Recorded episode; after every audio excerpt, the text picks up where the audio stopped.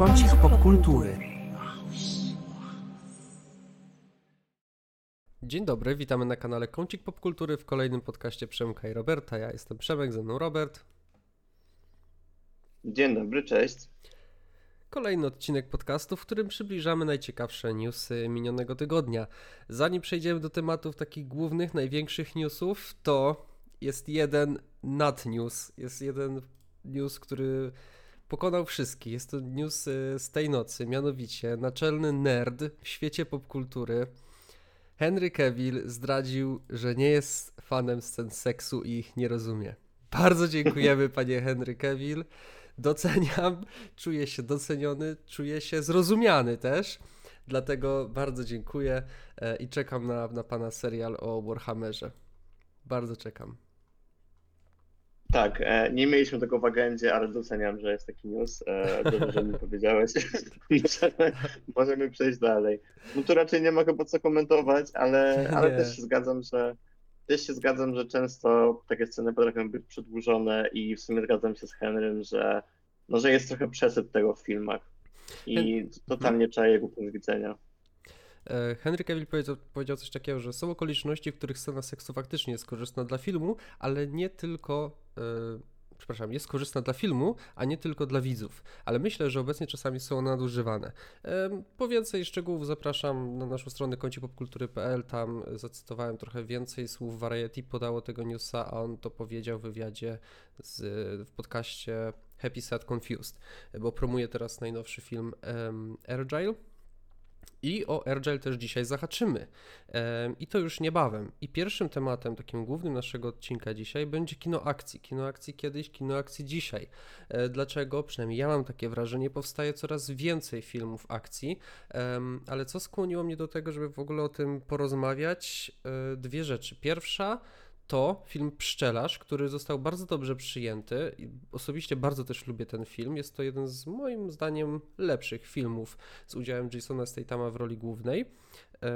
I pojawił się news, no to już właśnie około siedem osiem dni temu już, że David Ayer, który reżyserował Pszczelarza, wcześniej reżyserował też, możecie go znać z Legionu Samobójców, tego pierwszego, z Willem Smithem na przykład w roli Deadshota. Pojawił się news, że znowu panowie stworzą film, a będzie im pomagał Sylwester Stallone, bo napisał scenariusz, do którego David Ayer naniósł drobne poprawki. Więc chodzi mi o to, że obecnie powstaje, mam wrażenie, bardzo dużo, bardzo dużo filmów akcji, w dodatku z bardzo dużymi budżetami.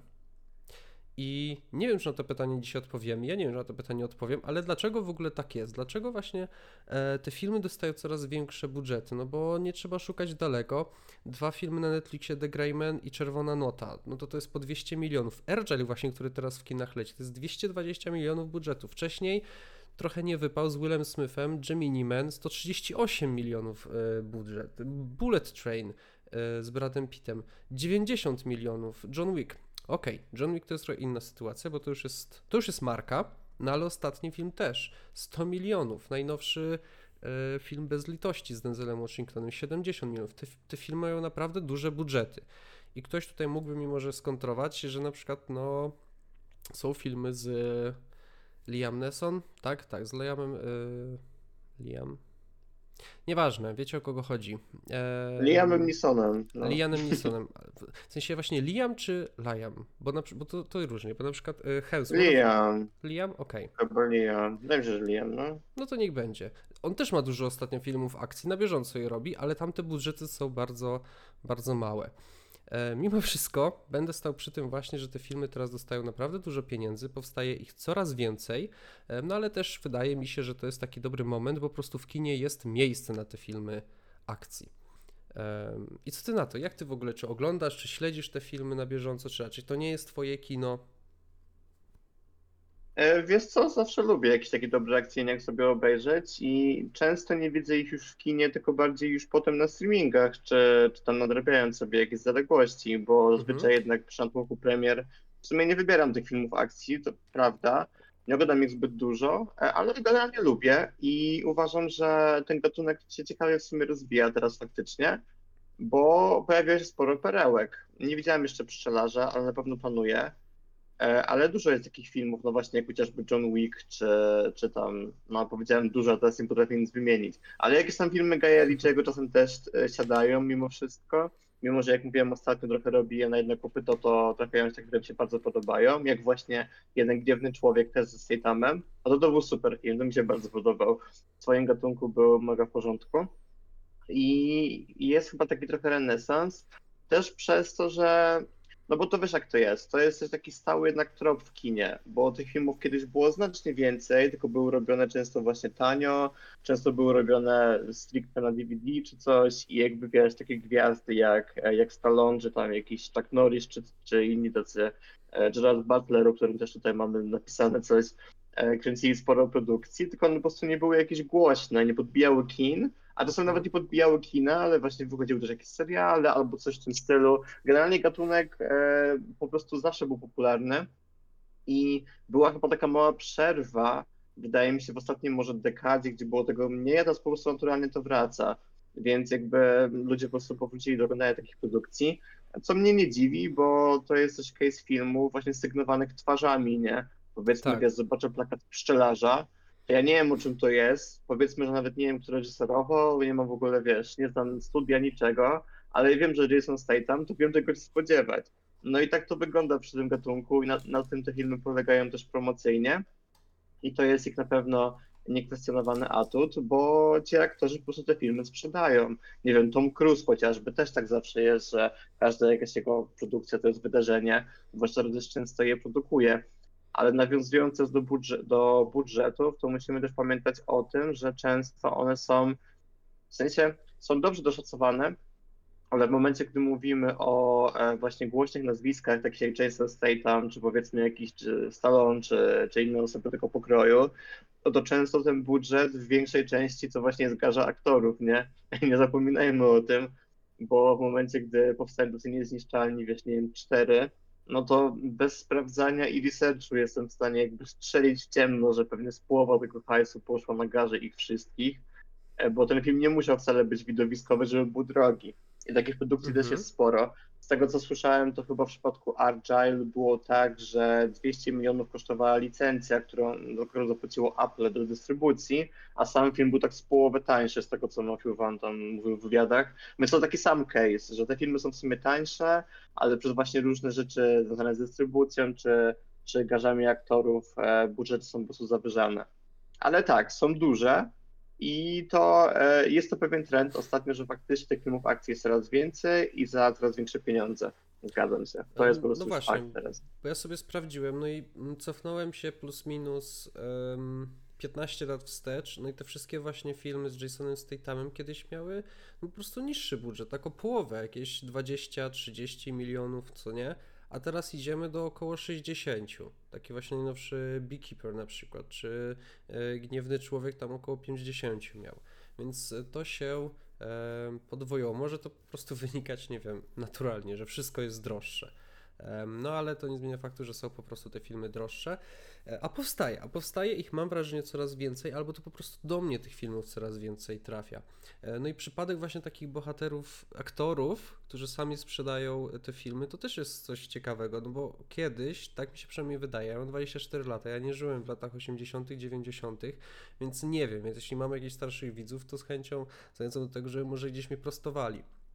Ale Um, te najpopularniejsze filmy akcji kiedyś, to mam wrażenie były projekty takie, mm, takie marki, długie filmy, co nie, gdzie mieliśmy tych kilka części Rambo, mieliśmy Terminatorów, mieliśmy y, kolejny z, z, z Stallonem Rockiego y, i tak dalej. Teraz mamy Johnego Wicka, no i co? I długo, długo nic. Z takich oryginalnych, nowych marek. Bo Mission Impossible, no to to jest marka też z początku tego wieku. Szybcy i Wściekli również, ale takich właśnie nowych marek teraz nie ma i częściej mam wrażenie są to uniwersa. Wiktor właśnie w recenzji Pszczelarza tak ładnie to ujął, że po prostu aktorzy tworzą swoje własne uniwersum, tak jak robi to właśnie Gerard Butler, tak jak robi to właśnie Jason Statham na przykład. że troszkę to się zmieniło, że teraz właśnie jeden aktor tworzy przeróżne e, filmy, w których gra to samo, ale to są jednak inne opowieści, jest to inny człowiek, jest to inna rola. I co wolimy? No tak. I co wolimy? No tak, to jest... Bo mi się podoba... To jest na pewno ciekawe. Mhm. Bo mi się podobają też, John, John Wick też mi się podoba, co nie? Też jest to fajne, ale jak to wyszło, no to to też był eksperyment. To po prostu był udany film i ludzie chcieli kolejną część. Wiesz, co to wynika, wydaje mi się, z, no, z różnych czynników. Przede wszystkim jakby taki John Wick na przykład, no to raz, że po prostu siadło, jeżeli chodzi ogólnie o odzew ludzi, czy nawet tam krytyki, czy właśnie, a jakby tam twórców, w sensie, że jakby oni chcieli ciągnąć to dalej. Dwa, że też to było w momencie, kiedy no, był boom, powiedzmy, te serie filmowe, tak? Bo John Wick się rozwijał mm. wtedy, kiedy M C U chociażby, a wtedy wszyscy byli, wiesz, into, o, coś, część druga, część trzecia, czwarta, piąta, szósta. No był taki moment, teraz wydaje mi się, że go trochę coraz mniej jest faktycznie, ale był taki moment, że po prostu te serie e, wiodły prym. No i też no, jeżeli chodzi o... John Wick, to no. mam wrażenie, że to jest, jakby ludzie chcą też oczywiście śledzić to uniwersum dalej, bo to też jest ciekawy, zbudowany świat, ale no... Keanu Reeves jest taki, jest taką osobą, dla której właśnie idzie się do kina też. Więc jego też bym trochę wpisał w tą moją tezę, że właśnie to teraz znowu nie idziemy dla marki, tylko idziemy dla aktora. Przede wszystkim. No, zdecydowanie tak. W sensie, no, większość tych filmów, nawet czy nam się podobają, czy nie podobają, to fabuły najczęściej mają bardzo pretekstowe, tak? John Wick tam sobie trochę taką mitologię, powiedzmy, robi w tle, ale też są filmy proste jak but, co nie zmienia faktu, tak. że są zajebiste, ale są prościutkie i jakby jak takim pod lupą się przyjrzeć, no to nie wyróżniają się niczym szczególnym. Nie wiem chociażby jak ten Pszczelarz czy Argylle, bo raczej na Argylle się nie wybiorę, a na Pszczelarza może. O Jezu, e, ale... idź na Argylle, to jest super, Boże jak ja się wybawiłem stary. Jezu, to była jedna... No ja, ja widziałem, że wy się bawiliście, ale powiem ci, widziałem tyle nieczytelnych opinii, że no nie wiem, wiem, czy, wiem. Czy ale tak uda. Szczęśliwy wyszedłem po prostu z kina, jak dawno naprawdę, na, naprawdę dawno nie byłem tak szczęśliwy po wyjściu z kina. No ja mam z Matthew Vaughanem trochę problem, tak, bo jak mówiliśmy, dla mnie pierwszy Kingsman to był taki instant klasik, mhm. a potem coraz gorzej. Więc w sumie to no nie jestem jakoś nastawiony. No może pójdę z braku laku, ale raczej, raczej nie w najbliższym czasie. Zobaczymy. Jeśli jesteście, ciekawi, jeśli jesteście ciekawi naszej opinii na temat Argylle mojej, no to zapraszam na kanale, jest wideo recenzja. Tak, i jeszcze z Dawidem, już nie muszę, tylko twoja. Tak, tak, z Dawidem rozmawiamy sobie o, o tym filmie. No i wiesz... E... I wracając, bo spojrzałem też sobie na kilka tych filmów właśnie takich w ostatnich latach, które mi ładnie wypisałeś, to też, no to też właśnie jest, w sumie ciekawe tylko to jest kwestia, bo czasem te filmy właśnie z takimi aktorami, powiedzmy znanymi kiedyś, to teraz powrócili, jak na przykład, nie wiem, jakiś Sylwester Stallone czy, czy, czy coś, wychodzą spoko, a czasem wychodzą mega słabo, mimo że są robione w ten sam sposób. Przykład, mhm. na przykład taki Greenland, gdzie właśnie no. grał e, Gerard Butler, no to tam mi się w ogóle nie podobał, nie? Takie, takie, jakby wiesz, no okej, okay, jakaś rozwałka, ktoś tam ucieka, ktoś sobie biegnie i jakby jest to film w starym stylu i doceniam, że taki to wiesz, trochę seans na T V plus czy Polsacie wieczorem i że oddaje vibe tych produkcji, no ale nic w tym nie było, zapomniałem o nim tuż po obejrzeniu i, i wiesz, i, i tyle. No a na przykład taki właśnie, nie wiem, John Wick pierwszy w założeniach też jest prościutki, no ale jednak tamta choreografia scen akcji, czy nawet jakieś śladowe budowanie świata zrobiło robotę i tamte pieniądze mm-hmm. były dobrze ulokowane. I to sprawiło, że dwa filmy, w których jakby przebieg produkcji taki czysto biznesowy był podobny w stylu ej, weźmy znaną osobę, wrzućmy ją w różne sytuacje i, i tyle, i logiki jak najmniej zastosujmy, to jednak w jednym wypadku wyszło super, w innym słabo i to jest strasznie... Mam wrażenie, że często, często losowe, ale też zależy od złożonej pasji, nie? No bo takie filmy też można robić z miłością do materiału źródłowego, a można je robić na jedno kopyto. I to po prostu widać. Tak, i w ogóle mam wrażenie, że te najnowsze filmy em, akcji są często e, zupełnie inaczej montowane niż kiedyś, że są szybsze w tym montażu. Że... I trochę właśnie taki case TikToka czy shortsów na YouTubie, co nie? że musi być wszystko szybko, szybko dla widza dołożone. No i to też wydaje mi się, że to jak na dłoni widać właśnie w, w tych starych filmach, powiedzmy z lat osiemdziesiątych i tak dalej, jak sobie czasami coś oglądamy w telewizji, a tego, co wychodzi teraz w kinach. One są dużo szybsze, ciekawiej montowane, żeby właśnie tego widza nie zanudzić. Żeby tego widza nie zanudzić. Czasami John Wick może być tego zaprzeczeniem, bo on potrafi... John Wick potrafi się bić z kimś dziesięć minut prawie bez cięć. Oczywiście tutaj przesadzam, ale, ale, ale wiesz, o co chodzi. To John Wick, okej, okay, może być takim troszeczkę starym stylu robiony. No i też Sylwester Stallone, on też jest ciekawa postać pod tym kątem, bo ja też o tym ci pisałem, bo on moim zdaniem potrafił się sprzedać przez całą swoją karierę fantastycznie. Robił sobie cały czas po boku jakieś te pojedyncze filmy akcji, no ale miał tę serię Rockiego i miał Rambo. Potem wrócił z Creedem, potem zrobił jeszcze Niezniszczalnych, gdzie powrócił do tych lat osiemdziesiątych i stworzył bardzo podobne filmy z tymi samymi twarzami i tak naprawdę dopiero teraz oglądamy w mojej ocenie schyłek Sylwestra Stallona. No czterdzieści lat na topie, ponad, wow. No, to wynika też, myślę, z tego, co powiedziałeś, czyli pomysłu na siebie. W sensie, no. Na przykład taki Stallone, to on nie dość, że no, wybierał te filmy sobie, wiesz, raz lepiej, raz gorzej, a zawsze był obecny na ekranie.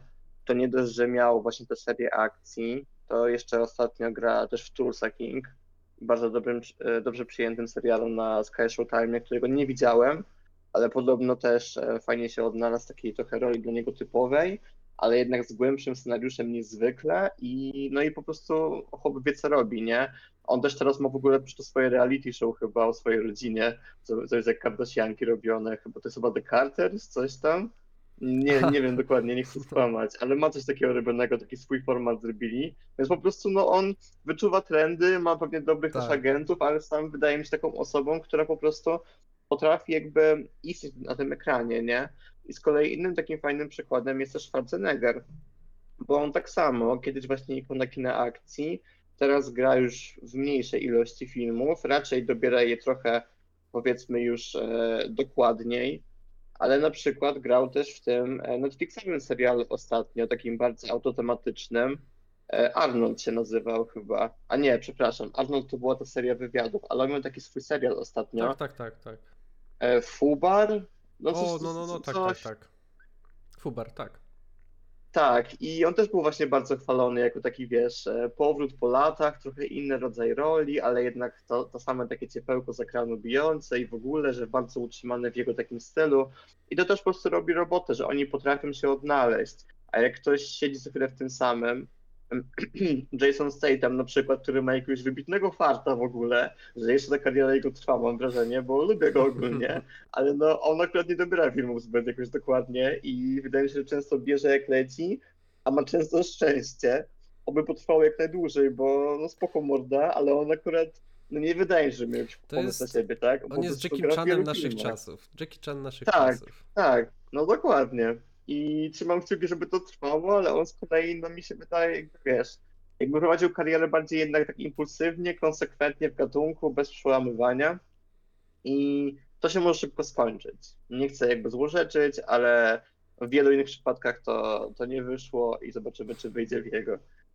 No ale te jego filmy na bieżąco albo wychodzą plus minus na zero, albo, albo zarabiają na siebie, tak? No Meg był filmem... Okej, okay, był, był dobra, był spoko filmem, ale no i, i, i to tyle, a zarobił pięć razy tyle, ile na niego wydali, no chyba sześćset milionów zarobił, tak, a lekko ponad sto on kosztował, więc no to są wszystkie pieniądze świata, więc no po prostu no jest gdzieś tam tym pewnikiem, że może, może studio na nim trochę zarobić. Okej, okay, ja bym się tak ciebie, chyba że chcesz coś, coś dodać, chcesz coś dodać, ale chciałem się ciebie zapytać, twój ulubiony film akcji? Mój ulubiony film akcji? Tak. Pytam z ciekawości, bo wiem właśnie, bo ty bardzo, bardzo lubię ciebie słuchać, jak, jak mówisz o, ogólnie o filmach, ale bardzo rzadko mamy okazję porozmawiać o filmach akcji tak naprawdę. I tak y, chcia, jestem tego ciekawy. Czy masz jakiś swój ulubiony? E, kurczę, jest to ciekawe pytanie, bo tak jak wspominałem, nie oglądam ich jakoś zbyt dużo, mm-hmm. ale, mog, ale mogę z ostatnich lat wymienić takich kilka może, co mi zapadły w pamięć. Dawaj. To na pewno, na pewno poza oczywistym tym John Wickiem, którego ubóstwiam i jakby też miałem go w topce roku zeszłej, jakby czwartą część i każdą, każda mi się podobała, mhm. to na przykład e, bardzo spoko był Nikt, Nobody, o, gdzie grał o, tak. e, Bob Odenkirk. No, mhm. on był świetnie, świetnie zmontowany, odpowiednio jakby taki, wiesz, dla mnie podział akcji, fajnego montażu i jednak nawet spoko wchodzenie w fabułę. Podobał mi się, nie uznałbym go za wybitny, ale w pamięć, e, w pamięć zapadł. E, no i pojęcie to chyba tyle w sumie, bo mnie często filmy akcji denerwują, ponieważ gdy film akcji jakoś nie, jakby się powinie noga w trakcie, mhm. najczęściej nie jest w stanie już wstać dla mnie i po prostu go oglądam na znudzeniu. A żebym go oglądał okay. serio z zaciekawieniem, no to, to bardzo rzadko, więc w sumie zostanę przy tym Nobodym, żeby już nie, żeby już tak o tym gatunku nie najeżdżać, no. A twój jaki? To ja powiem pierwszy transporter, transporter z Jasonem Stathamem. Film dobry chyba wybór, gdzieś dobry zero zero albo zero jeden, coś takiego, rocznik. Bardzo stary, bardzo stary film, ale tak właśnie jak sobie rozmawiamy o Jasonie, to od razu sobie o nim przypomniałem. Dobra, to co, lecimy do kolejnego tematu. Lecimy, owszem. Tak jest. Wprowadzisz nas? Czy e, jasne. Okej. Okay. Wprowadzę, wprowadzę. E, a więc tak, e, niektórzy z was może już widzieli, inni pewnie jeszcze nie, ale ostatnio w internecie, ostatnio, czyli w naszej perspektywie jakoś tam dwa dni temu, u nas to było chyba wczoraj, pojawiła się pierwsza grafika z planszą tytułową filmu Megalopolis, e, czyli kolejnego obrazu Francisa Forda Coppoli, jego pierwszego filmu od no naprawdę dłuższego czasu, nad którym pracuje też od e, bardzo dawna. I według najnowszych doniesień, jeszcze nieoficjalnych, ale już wydaje mi się, zbliżamy się powoli do tego potwierdzenia, skoro mamy tą grafikę, mającego zadebiutować właśnie w tym roku, najpewniej na festiwalu filmowym w Cannes. I krótko, czym jest Megalopolis? Megalopolis to jest taki wielki passion projekt właśnie Coppoli, na którego już pierwsze pomysły, szkice scenariusza powstawały w latach osiemdziesiątych. Tylko wtedy właśnie też on był zajęty wieloma, wieloma innymi znanymi do tej pory filmami, tak jak powiedzmy Drakulą, czy, czy innymi tam markami, czy kończeniem Ojców Chrzestnych, które po prostu zapewniało w danym momencie no, spory zarobek, więc nie wychylał się z produkcją czegoś takiego bardziej indywidualnego. Sam wtedy przyznawał, że zbierał środki, żeby Megalopolis móc kiedyś wyprodukować. No i w dwa tysiące pierwszym roku doszło do przymiarek już pierwszych do realizacji, nawet miało patrzonych na oko aktorów, z którymi robił takie pierwsze table ready scenariuszy, między innymi tam wtedy był Robert De Niro, Russell Crowe, DiCaprio, Nicolas Cage, Kevin Spacey czy Uma Thurman, mhm. więc taka śmietanka tamtych czasów. W sumie do tej pory to byłby mocny setup, więc w sumie mhm. mocny setup taki ogól, ogólny. Ale niestety przez tematykę filmu, która miała bardzo się opierać na Nowym Jorku i postrzeganiu go i takim odbudowywaniu jako utopię w gangsterskim świecie czy coś w tym stylu, bo wtedy jeszcze do końca nie było wiadomo, no to niestety przez katastrofę jedenastego września właśnie dwa tysiące pierwszego roku e, zrezygnował... Nie. Czekaj, tak? dwa tysiące pierwszy rok to było? Bo mi się zawsze... myli z tym, ale się uśmieszam na podcaście teraz. Ej, dobrze powiedziałem, dwudziestego pierwszego roku, no. A to dawno już, proszę, jak ten czas leci, ja pierdzielę. E, tak, więc po zamachu jedenastego września właśnie, e, no Coppola wtedy stwierdził, że realizacja tego filmu mogłaby być trochę nie na miejscu i projekt został po prostu wstrzymany na rzecz innych i dopiero do niego powrócono w dwa tysiące siódmym roku, po czym gdy trochę nad nim popracowano znowu, to Coppola po prostu z niego rezygnował i wtedy został do szuflady wstawiony i już jakby no miał być anulowany kompletnie, ale w ostatnich latach, konkretnie w, lat, w dwa tysiące siedemnastym osiemnastym roku do pomysłu powrócono i Coppola tak się zawziął, żeby jednak to w końcu zrealizować, że aż postanowił wyłożyć na ten film większość pieniędzy jako producent i są właśnie plotki, że większa część budżetu albo nawet cały budżet, czyli około sto dwadzieścia milionów dolarów, gdy już mówimy o dużych budżetach, e, właśnie pochodzi prosto z jego kieszeni, ponieważ e, nie chciał już na żadne ustępstwa, chciał w pełni zrealizować swoją wizję i dążył do tego, żeby ten film dostał odpowiednie fundusze, a wiadomo, że zbieranie sponsoringu mogłoby trochę zająć, a jemu się nie chciało czekać, więc wyłożył te pieniądze. Krąży właśnie anegdotka, że żeby to zrobić, sprzedał swoją większą część tam plantacji winiarskich czy czegoś, bo w tym siedzi też od jakiegoś czasu. Nie wiedziałem o tym, dowiedziałem się dzisiaj. No i w końcu Megalopolis na ekrany zmierza. Film jest już nakręcony, powstawał przez ostatnie dwa trzy lata mniej więcej. właśnie z premierą planowaną na ten rok. Prawdopodobnie będzie długi, ale o tym jeszcze nie wiadomo, ale jeszcze są były plotki, że to pewnie jakieś trzy godziny, czy trzy i pół nawet, z racji skali projektu. I w obsadzie mamy też, e, też mocne nazwiska, jak właśnie na takie, powiedzmy, dzisiejsze, dzisiejsze jednak standardy, bo między innymi jest to Adam Driver, który zagra główną rolę, jest to Aubrey Plaza, Giancarlo Esposito, Lawrence Fishburne, Dustin Hoffman, Shia LaBeouf, Natalie Emmanuel czy Jason Schwartzman, czyli też, e, też rozpoznawalni aktorzy e, i też, e, też obsada budząca zainteresowanie. A sam film właśnie ma opowiadać o tym, co mówiłem wcześniej, czyli jak było takim, jakby jest krótki premis, który polega na tym, że właśnie główna bohaterka ma być taka między młotem a kowadłem, jeżeli chodzi o postrzeganie świata. I z jednej strony będzie miała swojego ojca, który ma taki klasyczny pogląd na społeczeństwo, a z drugiej kochanka architekta, który marzy o takim utopijnym zbudowaniu Nowego Jorku na nowo. I w sumie tyle wiadomo i za bardzo nic, e, nic więcej. No i czekamy w takim razie, bo no jest to film, który już od jakiegoś czasu się właśnie gotował. W końcu się ugotował, no to ekrany kin najpewniej trafi. Nie wiadomo jeszcze, czy do szerokiej dystrybucji w tym roku, no ale skoro będzie w Cannes, to pewnie najprędzej, no w sensie najpóźniej pod koniec roku też trafi do dystrybucji międzynarodowej, żeby zdążyć pod Oscary i inne nagród. I tak, i to jest moje wprowadzenie. I jakie jest, Przemku, twoje imo o Megalopolis? Um, to tylko takie pytanie na sam początek. W tą rolę kobiecą główną ma się wczelić yy... Aubrey Plaza czy Natalia Emmanuel? Natalie Emmanuel. Natalie Emmanuel. To, tak, okay. Podobno ona, no. W porządku. Wiesz co, no i właśnie, i zacznę od tej obsady, bo ja na ten film bardzo czekam i z jednej strony właśnie ze względu na Natalię w takim razie, bo tak myślałem, że ona ma tą rolę grać, ale coś mi wcześniej właśnie jeszcze Plaza gdzieś mignęła i zwątpiłem na chwilę, ale dziękuję, że mnie tutaj sprostowałeś. Więc jestem właśnie bardzo ciekawy tej aktorki, bo to jest, możecie ją kojarzyć z Gry o Tron, gdzie wcieliła się w Miss Sunday, czy na przykład ostatnio też w Szybkich i Wściekłych grała. To jest aktorka, dla której mam wrażenie, to będzie pierwsza taka duża, poważna rola w superprodukcji u uznanego reżysera, w produkcji, która najpewniej będzie na językach wszystkich, będzie grana na całym świecie.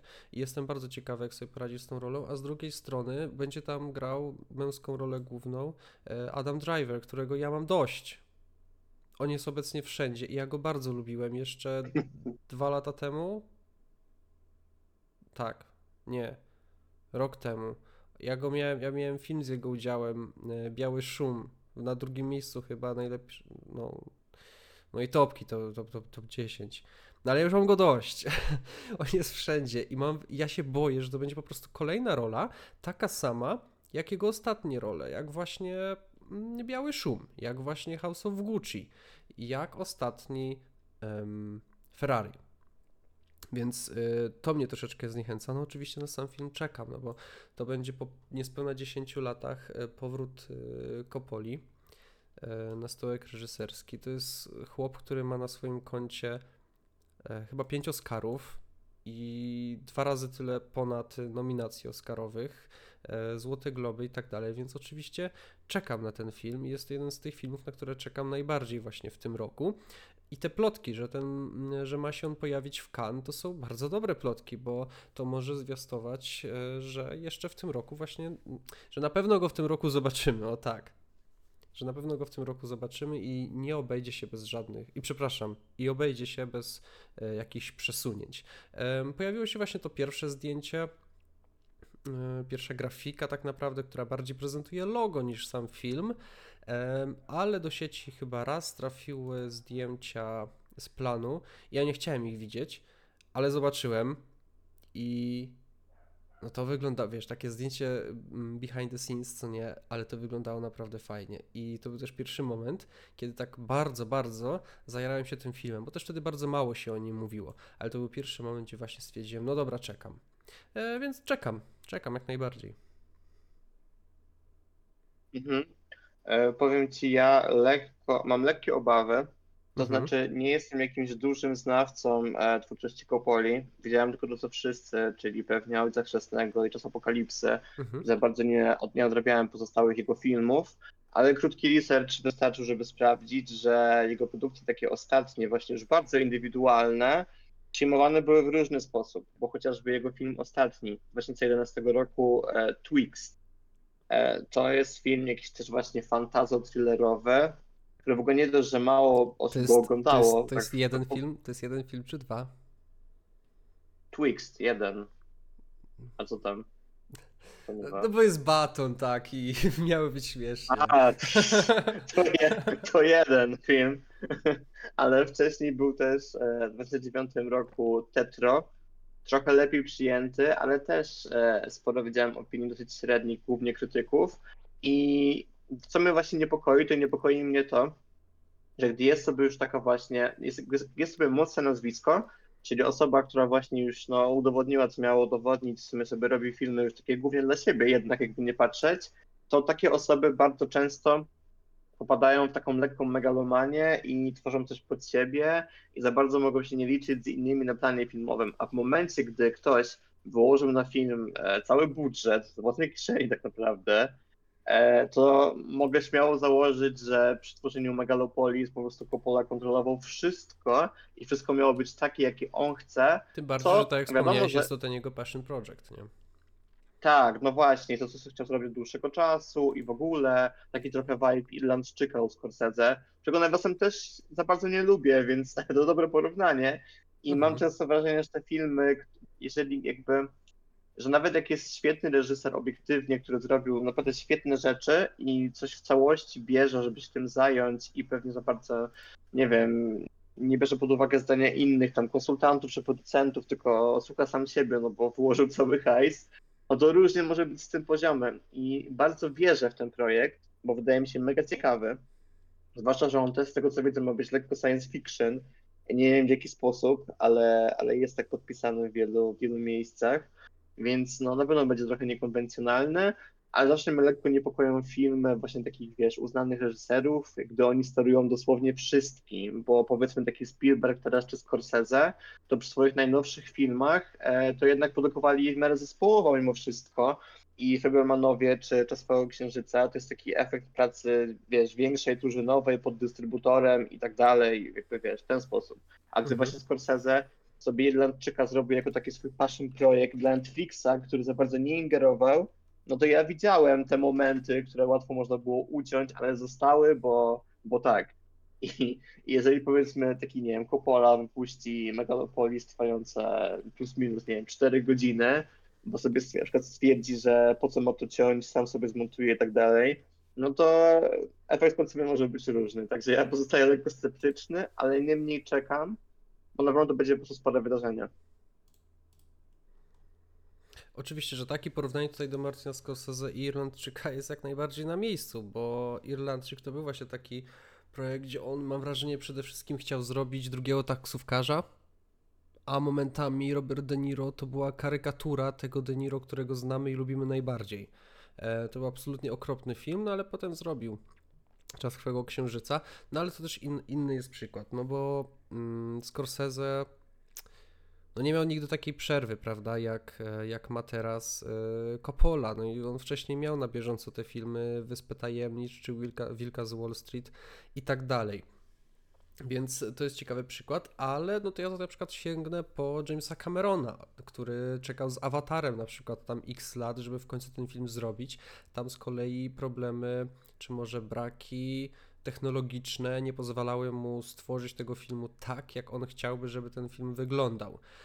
No i tam ten jego, ten właśnie passion project po tych iluś tam ponad dziesięciu latach czekania się opłacił, tak, no bo dostaliśmy fenomenalnego awatara, więc no wiadomo, tutaj jest, na pewno jest ten film jakimś, jakimś znakiem zapytania, ale no nie zmienia to faktu, że na pewno będzie premierą bardzo dużą, bardzo dużą, czy udaną, no to już się okaże, kiedy trafi, kiedy trafi do kin. Dokładnie tak. Kredyt zaufania jest spory, także to czekamy. Dokładnie tak. O czym jeszcze chcemy porozmawiać? Dokładnie dzisiaj pojawił się zwiastun kolejnej części Quiet Place. Będzie to prequel o podtytule Day One, który oczywiście nawiązuje do do pierwszego dnia apokalipsy właśnie w tym świecie, ale ja tutaj nie za wiele powiem, bo ja tych filmów nie oglądałem, Bo ci, którzy słuchają na bieżąco, wiedzą, że e, no to ja się trochę cykam, nie? Ja wracam, bo się trochę cykam. Nie, po prostu horrorów. Natomiast no obsada jest tak zacna, tym razem, no wcześniej też była, ale tym razem jakoś to mnie tak przekonuje. I ten zwiastun był hmm, mm, był na tyle bezpiecznie zmontowany może, żeby przekonać kogoś takiego jak ja, kto horrorów nie ogląda ogólnie, jakichś takich filmów strasznych trochę, um, że zaciekawił mnie bardzo. Zwiastun obejrzałem bez problemu. No i mamy tutaj Lupitę Nyong'o, która jest fenomenalną aktorką. No i mamy Josepha Queena, który ostatnio wybił się rolą Ediego Mansona w Stranger Things. No i to są postacie, które bardzo, bardzo skłaniają mnie do tego, żeby, żeby obejrzeć ten film. A powiedz mi tutaj, John Krasiński to reżyseruje, czy nie? Czy on teraz odpuścił reżyserkę? Nie, od, odpuścił, bo on okay. wróci na pełnoprawną trzecią część, a ten był tylko pomysłodawcą. Okej, okay, okej, okay, faktycznie. Dobra, więc zapytam ciebie, co sądzisz o tym zwiastunie? Ehm, czy lubisz serię i czy czekasz? No to słuchaj, krótko będzie. Zwiastun wygląda świetnie, seria jest świetna i bardzo, bardzo, bardzo ją lubię, bo też mam z nią dużo miłych wspomnień. To znaczy w momencie, gdy powiedzmy była właśnie pandemiczna era i mm-hmm. na przykład było kina zamknięte po prostu i nie było premier, to gdy otwarto je na nowo, to były właśnie dwie głośne premiery z dwudziestego roku, czyli i właśnie A Quiet Place dwa. Albo pierwszego to już było może, być może pierwszego, nieważne. Ale chodzi o to, że wtedy, gdy powiedzmy po tych paru miesiącach przerwy, właśnie poszedłem do kina na oba, oba filmy, czy właśnie na Cruellę i na trzeciej miejsce część drugą, to byłem po prostu zachwycony, bo nie dość, że dawno nie oglądałem po prostu żadnego filmu w kinie w danym momencie, to obejrzałem wtedy dwa świetne filmy i bardzo mi się poddo gustu, zwłaszcza, że też byłem dużym wtedy fanem części pierwszej, którą widziałem też ze dwukrotnie, bo potem jeszcze jakoś w telewizji przy okazji i bardzo lubię ten świat po prostu i to, jak to prowadził wcześniej Krasiński. Zobaczymy, jak to będzie tutaj, ale jakby zrobienie takiej trochę wizji apokalipsy, która trochę już była, ale jednak, ale jednak świeżą przez wiele pomysłów takich wizualnych czy worldbuildingowych, to jest trochę vibe The Last of Us na przykład. Że niby coś a la zombie, ale jednak jest bardzo oryginalny ten pomysł wyjściowy z tą ciszą i on jest bardzo fajnie rozbudowany i obrany na bohaterach. I to w tych dwóch częściach naprawdę wyszło super i wiesz, jakbym teraz może je obejrzał e, nadrabiając e, na streamingu, to może aż taki zachwyt by mnie nie porwał, ale w momencie, gdy właśnie oglądałem je w kinach, e, właśnie obie części, no to e, były właśnie dla mnie i świetnie intensywne, i właśnie lekko przerażające, no i po prostu mega dobrze zagrane, bo jednak ta obsada, gdzie mieliśmy Emily Blunt, czy właśnie Krasińskiego, czy w dwójce Kiana Murphy'ego chociażby, to, to była pierwsza klasa. Tak, no i gdy tutaj właśnie mamy już właśnie wspomnianych przez ciebie Queena, czy Lupita Nyong'o, znaną chociażby z Us, to jest dla mnie też taki wymarzony wręcz casting w filmie tego typu, bo to są to świetne jakby twarze aktorskie takie, które już jakby zdążyły też zabłysnąć ostatnimi czasy i zdążyły udowodnić swój talent i no wygląda to super.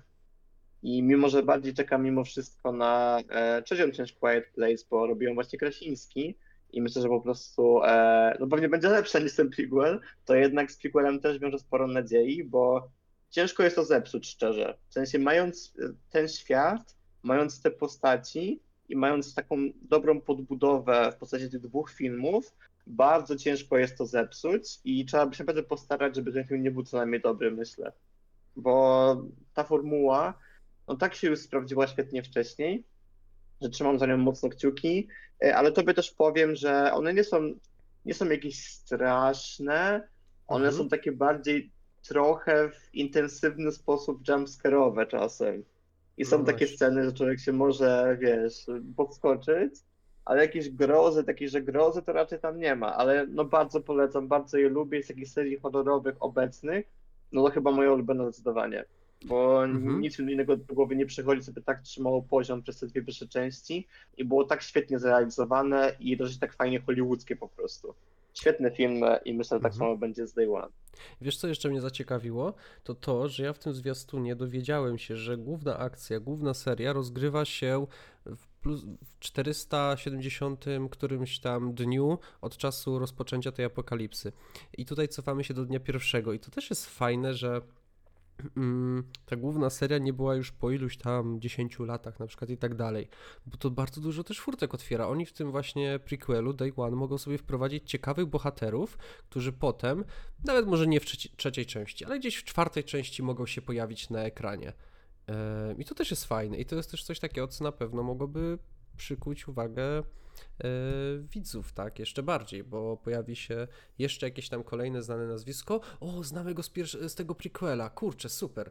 Yy, fajna rzecz, Fajn, fajna rzecz też wydaje mi się zrobione z, yy, z pomysłem, no ale no tak jak mówię, nie widziałem serii, yy, no jestem zaciekawiony tym zwiastunem, nawet bardzo, nie ukrywam i może to będzie ten moment, w którym przełamie się w końcu. Zachęcam, zwłaszcza, że zapowiedź The Quiet Place Day One miała być jedną z tych, które się pojawią na Super Bowl, a już już ma wcześniej, mm-hmm. ale sam fakt, że właśnie też pewnie tam mignie, no już świadczy o tym, że Paramount będzie chciał to mocno promować jako jedną z największych premier tegorocznych, ponieważ ten film ma premierę już w czerwcu, także e, zaraz praktycznie, tak także jest. Ja mocno czekam i jestem bardzo ciekawy, co z tego wyniknie.